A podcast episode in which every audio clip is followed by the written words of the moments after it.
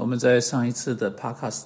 说到，在整个旧约时代，没有人知道活的祭物是怎么一回事。在旧约中，每一个献给上帝的祭物，至终都是死的。但现在我们献上的身体是一个活祭，意味着对旧的方式死去，但也意味着朝着新的方式和生命的信仰。请注意保罗所说的：“照要像从死里复活的人，将自己献给神。”并将肢体做义的器具献给神。罗马书六章十三节，他想要我们看自己，不只是像什么东西死去的祭物，而是积极的啊为上帝而活的祭物。每一个时刻，每一天，每一时，都活在上帝面前，活在他的服饰中，寻求用手、用脚、用眼、用舌、用耳去服侍他。用我们的全人，用我们的全部身体献上给他。因此，我们在这里有一个全新的观念、活祭的想法。但这里这是一种祭物啊，成为一种祭物是什么意思呢？我想每一个人都听过母鸡和母猪的那个小故事，但这个故事真的很适合这里。啊，母鸡和母猪在讨论早餐要吃什么。母鸡提议吃火腿和呃火腿和这个鸡蛋，但母猪回应说：“对你来讲那是一个礼物，但对我来说那是完全的尾声。”这就是在这节中的观念了。牺牲啊，祭物啊，意味着完全的尾声，完全的尾声。你知道，我们大概可大可以用耶稣所呃所用的其他的话来说。当耶稣说：“天天背起你的十架，舍己来跟从我。”耶稣用完全不一样的象征性说法来说，就说到跟保罗在这里所说的一模一样的相同事情。不过，有许多人在听到“背起你的十架”这些字眼时，想想到的是，我必须背起背负沉重的担子。背起我的十架，我必须背起来的沉重负负担，不是这种概念，请去掉背起沉重担子或负担的概念。有时候人们把这点加以延伸一些，说：“哦，我的十字架是我的老板，或我的十字架是我的妻子，或我的丈夫，或我的孩子，或我的父母，或我在人生中的处境，我必须忍受的困难环境。”他们想到背起你的十字架，就是忍受在人生中的某些困难。这也不是耶稣在说的。当耶稣说背起你的十字架时，在那个时代、那个年代，在任何地方，没有人不明白耶稣的意思是什么。他们明白那是什么意思？意思是你是一个罪犯，定了死罪，要上到那个十字架，并且在那十字架上死去，背起来钉上去，然后死去，这才是他的意思。我们需要去掉所有这些对背起十字架是什么意思的其他观念。并且明白这对那个时代的人的意思是什么？只有一个罪犯，最糟糕种类的罪犯才会死在十字架上。当他背起他的十架，他被带出去，使他可以被钉在其上，在上面被钉死。耶稣在这里所告诉我们的，当他说天天背起他的十架舍己，并且来跟从我，耶稣所说的，他是在说你必须每一天牺牲。你必须将你全部的渴望，你全部有罪的方式，你一直在过的全部有罪的方式，杀死、致死、弄死。每一天，你必须做这事，天天背起你的十字架。接着，积极的哈，这里来的活的机物，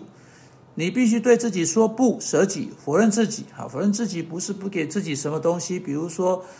啊，在大斋节期间戒除不吃口香糖或这类的事情，而是否认自己字面的意思是你对自己说不，不论你的感觉是什么，不论你的身体说啊，那就是我想要的，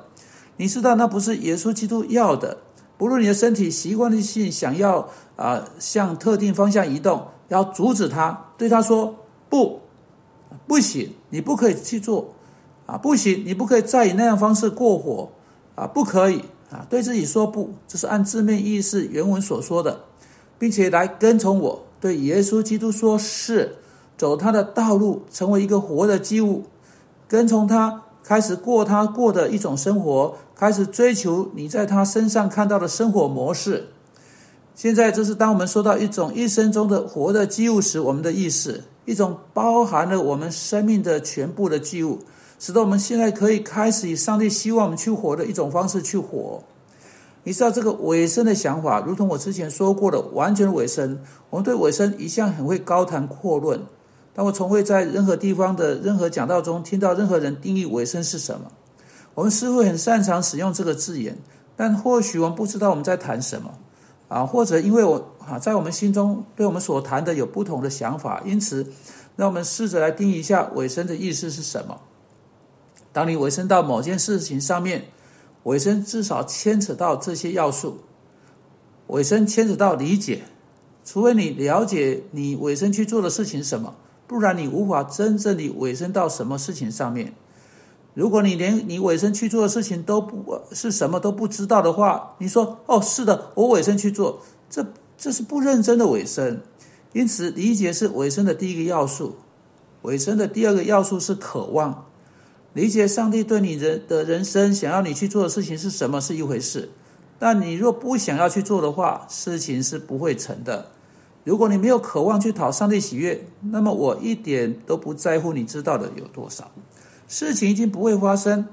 我一生包含一种渴望看到某件事情发生，但我不在乎你知道上帝想要你去做的事情多少，以及你多么渴望那件事情在你的生命中。如果你没有技巧或能力去使之兑现的话，你在这方面没有才能的话，你可以尽你所能的去渴望啊，去知道上帝想要你知道的一切，但你不学习啊，去发展实际达成上帝要你去达成的办的的的事情的办法。你一你是一定不会有进展的，至或至少会以很不足的方式有结果。再来，尾声也牵牵涉到时间。我不在乎你对呃你对上帝想要你去做的事情懂得有多少，你多么渴望啊，在你的生命中有这件事情。我不在乎你有办法去应用的技巧或能力有多少。如果你不说我要分配时间给他，并且在实际上将这件事情安排到你的生命的时程中。而且追求追随你的呃日程行事历这件事情一定不会发生，啊，这个全世界的全部渴望啊，在你这部分的全部知识，把这件事情做出来，全部能力都算不了什么，除非你真的将它安排到你的日常生活形式里去。再者，我也不在乎你知道，你渴望你有才能，并且你安排时间，如果你不投入你的努力的话，这件事情也不会发生。你必须要努力，才能为耶稣基督设法把这件事情做成功。维生就是这个字，它牵扯到你所牵扯进来的事情的知识，希望看到它发生的渴望，使之实现的任何技巧或能力啊，发展所要求的这些技巧，定定时间日程安排，并在其上做努力，这才是尾声的意思，这才是一种活计的琐事。